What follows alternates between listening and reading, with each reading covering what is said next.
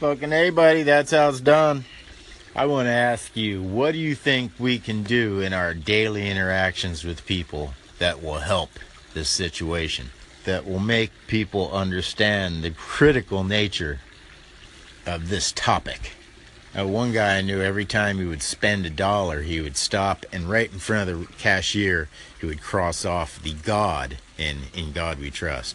That was cool. I actually did that for a while myself. There's got to be, there's got to be more. There's got to be more. So, uh, I don't know. What do you think, man? What can we do to be more vigilant? Hey, man. Larry here from the Daily Larb. Just calling into your station because I caught your uh, call in to, I think it was republished, or was it on your own station? I can't remember.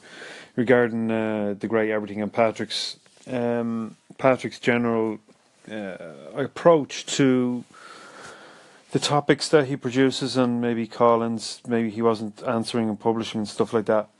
Um, and I favoured your station because I thought your comments were were heartfelt and genuine. And uh, I called into Patrick's station on a couple of occasions, and I found his response a little bit disingenuous, a little bit shallow, a little bit protective of his ideas and generally, although initially I liked, mm, I was interested in what he had to say, I've become turned off. So. Hey, thanks for that call in. Yeah, I had a sneaky suspicion that I wasn't the only one that was sort of being, well, too easily dismissed you know, and I don't want to really lean too heavily into Patrick. I really do enjoy his show. I think this really shows us all the dangers of what happens when we don't listen. You know, we all do it. We all don't listen enough. And I think we do all need to listen more to each other. Um, well, except for me, I listen to you guys. And if I don't think a discussion is going well between me and someone else, I'll formally make that declaration. I really don't think blowing people off is good policy, unless, of course, you're willing to take the flack that comes from that. And then there's the bit of contradiction. Again, we all have it. You know, there's a tinge of this not trusting the elite, anti elitism, a tinge of it.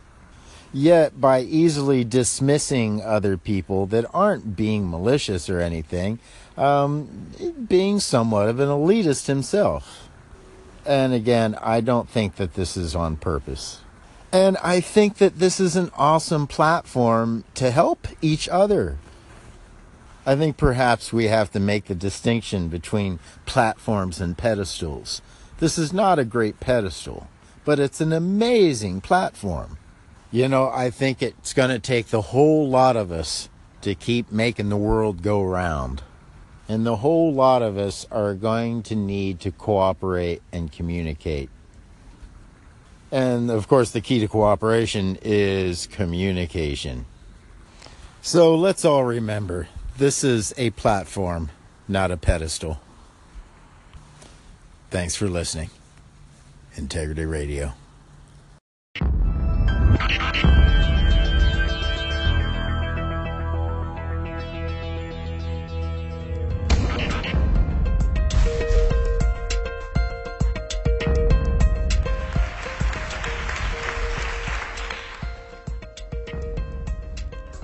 Imagine this.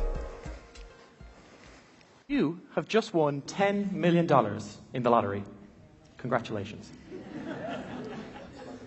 You have just eaten the most delicious warm chocolate brownie that has ever been baked. You have just had sex. And you have just done all three at the same time. Congratulations to you, too. In these situations, our brains produce chemicals called neurotransmitters, which give us these great feelings of energy, excitement, and happiness. And without such chemicals inside of us, we wouldn't feel such emotions during such pleasant circumstances. So instead, imagine this you've just been fired, you're about to sit an exam, you have depression, In these situations, our brains instead produce different chemicals, making us feel stressed and anxious. The highs and lows of life are controlled by our emotions and these chemicals in our brains. This vital organ inside all of us that controls everything that we feel, think, and do. However, as a biologist, I've always found it strange to comprehend that every feeling, thought, and action that we have is controlled by a three pound soggy lump of cells inside of our heads. Until I discovered that this might not be the case. The story I want to share with you today unfolds a fascinating new revelation in our understanding of human physiology that we each have a second brain. Another organ in our body which controls as much of our physical and mental functions as the brain in our heads, and which may be the key link between modern disease epidemics globally, from obesity to cardiovascular disease, maybe even to mental health. But first, to give you a little introduction to this story, I want to tell you a little bit about my background. I was brought up in a family of psychologists. My mum is a clinical psychologist, my dad, a professor of psychology in a university, my sister even has a PhD in psychology. So when it came to me going to university, I wanted to study something different. I'd heard enough about the brain and how it worked at home, so I wanted to study something new. So I considered what I was interested in, and I figured out that from a very early age, I'd had a big interest in food. I loved eating food. And so I decided to study human nutrition. And this was great because I got to study food, how it affected our bodies, how it could contribute to disease, and more importantly, how we could use it to fight and prevent disease. The story, this story begins back in 1845 with the birth of a curious young boy in Russia who became an incredible man, but who was forgotten by history and medicine. Elie Metchnikoff was fascinated by everything in nature, and by the age of eight, he was taking notes on all the living things in his vibrant back garden. He became so good at science that he discovered the role of phagocytes, some crucial cells in our immune systems, for which he won the Nobel Prize in 1908. But it was his science after winning the Nobel Prize that was even more crucial to our understanding of human health, through a tale of discovery, death, and self experimentation. See, everyone in this room has something in common. We all spent the first nine months of our existence inside our mother's wombs. And this was essentially a sterile environment where no other living things existed, just you. But as you emerged into this world, you were smothered in an invisible coating of microbes, friendly microbes from your mother's birth canal. These bacteria grew to form what is now a three pound invisible organ inside your large intestine, the same weight as your brain, and which has become known as our microbiota or microbiome. And this invisible organ has grown so much, in fact, that right now, 90% of the cells in your body are bacterial cells. Only 10% are your own human cells. So you are more bacteria than you are human. This ecosystem of microbes in your gut is as diverse as the Amazon rainforest. Thousands of species, all with different functions. And your health is incredibly dependent upon the life and vibrancy of this rainforest. Your gut bacteria digest certain vo- foods, produce essential vitamins and hormones, respond to medicine and infections, control your blood sugar and blood cholesterol levels, meaning the types of bacteria in your intestines can significantly, inha- or significantly control your risk of certain diseases, from obesity to diabetes, maybe even osteoporosis. They're involved in just about every process in your body. They function almost as a second brain. Well, Elie Metchnikoff may have figured this out himself in 1892. He lived in France, in Paris at the time, where a deadly cholera epidemic had broken out with thousands of deaths. Naturally, as a scientist, he decided the best way to study this was to drink a broth of cholera himself. Remarkably, he didn't get sick. So, again, as a true scientist, he needed to increase his sample size, so he recruited a colleague to do the same thing. This guy didn't get sick either. But when he recruited another colleague to do the same, this poor guy got critically ill and very nearly died. By studying cholera under the microscope, Metchnikoff found that certain species of bacteria from the human intestines supported and stimulated cholera's growth, while other species prevented it. He subsequently claimed that the gut microbiota, or our gut bacteria, were essential for human health and that the right balance of microbes inside of us could help stave off disease. However, popular understanding at the time was that the human gut was a noxious reservoir of toxins. Surgeons had even begun removing entire sections of human intestines in patients with gut discomfort. Metchnikoff's death in 1916 meant that his ideas that our gut bacteria were good for us were forgotten. A decade later, antibiotics were discovered and drastically became overused. C sections became common. Diets became westernized. A war was waged on microbes, and we spent a century trying to kill them, which turned our intestinal rainforests into barren wastelands. This Nobel Prize winner's ideas were lost in time. Some of the implications of this were identified recently See, right now, one in three children in America are born by C section, meaning they don't get this initial inoculum or coating of bacteria that's been designed by evolution to be in the mother's birth canal. Instead, they're first coated with other bacteria on the skin or in the hospital environment, which has contributed to up to a 25% increased risk of obesity, asthma, immune deficiencies, and inflammatory bowel disease in later life. Fortunately, in recent times, we've realized we must restore our relationship with gut microbes for our own physical health. However, yet we've still completely underestimated their role as our second brains, and this is something that I'm researching. And I learned this first through the intriguing story of a mouse. If mice become colonized by the microbe Toxoplasma gondii, an intriguing thing happens. They lose their fear of cats. In fact, they become attracted to cats. In essence, they go a bit mad, and unfortunately for them, usually end up as dinner for cats. So, this microbe ingested by this animal takes control of its brain and changes the way that it thinks and behaves. So, by delving deep inside the intestinal jungle of bacteria in our intestines, we've begun to find some incredible discoveries that are changing our appreciation for bacteria forever. See, our bellies and brains are physically and biochemically connected in a number of ways. First of all, our intestines are physically linked to our brain through the vagus nerve, which sends signals in both directions. Interestingly, even though this is severed, our intestines can still continue to function fully without a connection to the brain, suggesting they have a mind of their own. Secondly, our brains are made up of 100 billion neurons, which continuously send messages to tell our bodies how to work and behave. Well, interestingly, our guts have 100 million neurons. Thirdly, our microbiomes are the center point of our immune systems, meaning a disturbance down here can cause subtle immune reactions all around the body, which, if prolonged, can affect brain health. And finally, do we remember our chocolate eating lottery winning womanizer here in the front row? He demonstrated for us that neurotransmitters are these chemicals that can change the way we think and behave and how we feel.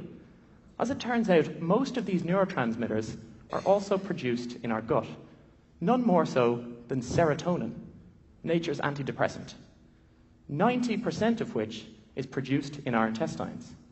Less than 10% is produced in our brains.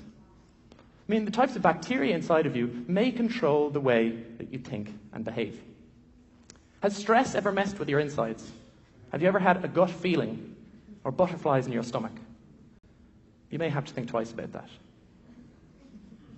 So, as you can see, despite my naive reluctance as a teenager, I've begun to study not only one brain, but two brains. In the APC Microbiome Institute in Ireland, we're fascinated in this link between our belly and our brains. And we research how our modern diets and lifestyles are impacting this gut brain relationship and how we can design interventions to target the microbiota in order to prevent and treat chronic diseases. For example, we've shown that the types of fats that you eat throughout life can drastically change the types of bacteria that decide to reside in your intestines. In addition, we've shown that by feeding specific strains of bacteria, it can enhance memory, stress behavior, and stress hormone levels in animals. And in addition to a number of other researchers worldwide, we've identified lists of foods that can act as prebiotics, or foods that can stimulate the growth of healthy bacteria inside our intestines. To me, it's fascinating that our health is so dependent not only upon nourishing ourselves, but upon feeding other living or- microorganisms inside of us. Meaning, future strategies to target and treat chronic diseases, including brain health, may depend on targeting or feeding our gut microbiomes. As it turns out, Elie Metchnikoff may have known this himself. See, much earlier in his life, he married, but his wife quickly became sick with tuberculosis and died. The stress and trauma of this led Metchnikoff to take an overdose of opium. Thankfully, he survived.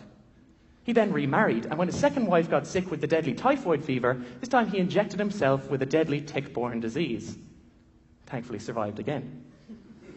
It was only after this Metchnikoff began studying and appreciating the microbiota. He moved to Paris to work in the Pasteur Institute, where he began hypothesizing that the right balance of microbes in the gut could help stave off disease. And he published a series of books and lectures describing how to achieve this and prolong life. Despite the stress and mental turmoil that he'd experienced in earlier life, he spent the rest of his life dedicated and obsessed with researching how to prolong human life. He began studying an interesting group of people in Eastern Europe who were living exceptionally long lives, and he noted that they all drank bacterial fermented milk every day, and he, he suggested that this contributed to their longevity. Interestingly, he began drinking this bacterial fermented milk himself and seemingly lived a healthy life rid of the stress and mental turmoil he'd experienced in earlier life. Maybe that was just coincidental. He described the time in Paris as the happiest of his life. But Metchnikoff died in France in 1916 at the age of 71. The life expectancy in France at the time was 40. As humans, we all need to adopt a greater appreciation for the microbes inside of us. The incidental war we've waged on bacteria over the last century has led to bacterial extinction and sparked an epidemic of modern plagues. I'm here in a Fulbright to research how we can restore our relationship with microbes and how this can be used to prevent and treat chronic diseases. But I feel that we all have the responsibility and the potential to follow in Elie Metchnikoff's footsteps. Not only to revive his scientific findings that were lost in time, but to adopt his desire to prolong healthy human life. Whether it's by educating ourselves on the risks and benefits of C sections, restricting unnecessary antibiotic use, or by adopting a gut friendly diet and lifestyle, we can all support the life of microbes that we've evolved to live alongside. So imagine this. Imagine you've just eaten chocolate or won the lottery, sat an exam, or just been fired. Imagine your thoughts, your emotions, your behavior, and your health could be controlled by a hidden organ that you knew little about. Elie Metchnikoff fought to not only prolong healthy human life, but healthy microbial life. I feel we can all contribute to this fight worth fighting for our own health, but more importantly for future generations' health, by restoring the relationship between microbe and man. There is some food for thought. Thank you very much. Thank you.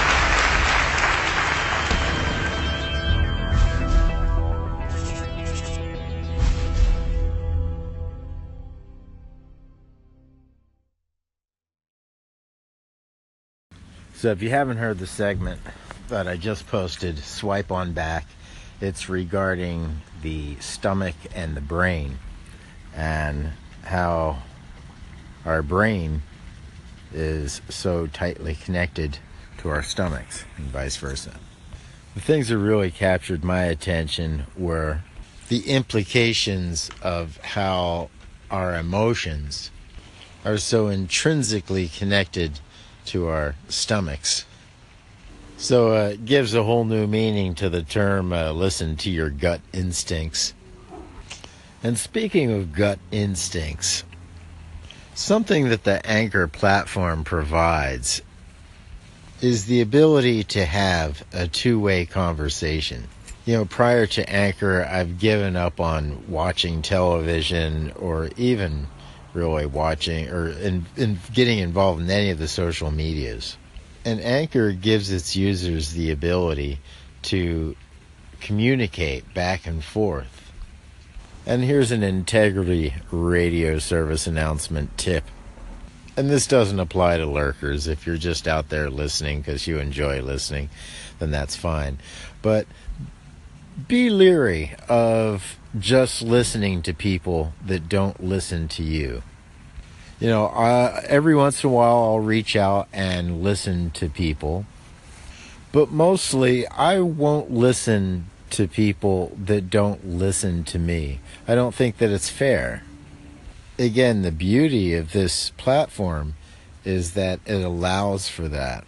You know, I've always loved talk radio, but I got tired of it because I could never really talk back. You know, if something that was said that uh, that I thought that I want that I could be of value to by adding to or contrasting, it, it's very frustrating not to be able to add to those conversations. And this platform solves that issue. Quite elegantly, I might add. So I hope all those folks over at Anchor can really appreciate the community that they've developed, or shall I say, that they've enabled. It's Halloween 2017.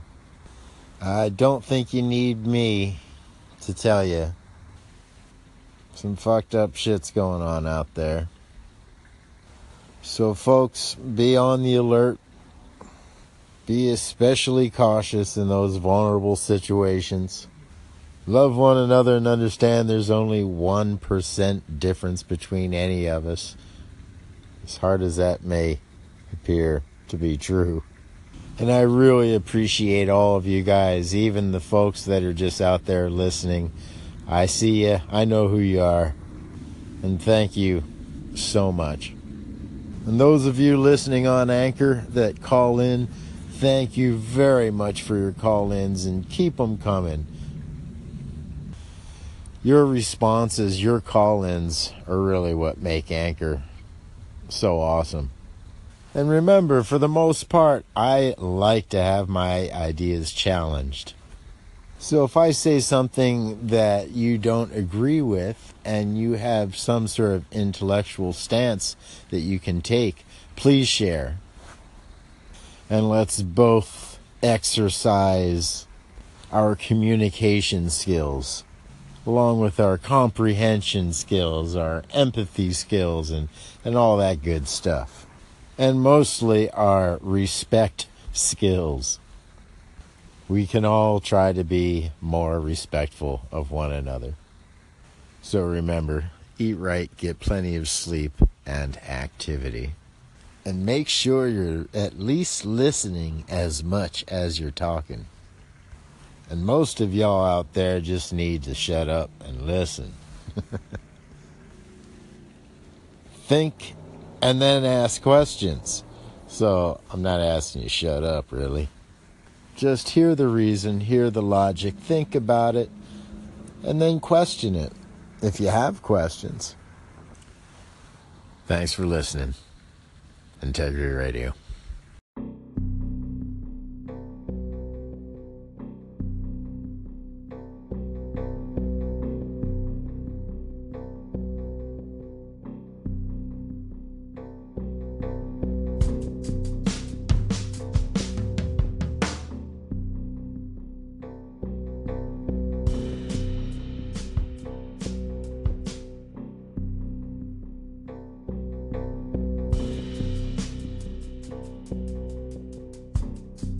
We have true religion already on the earth.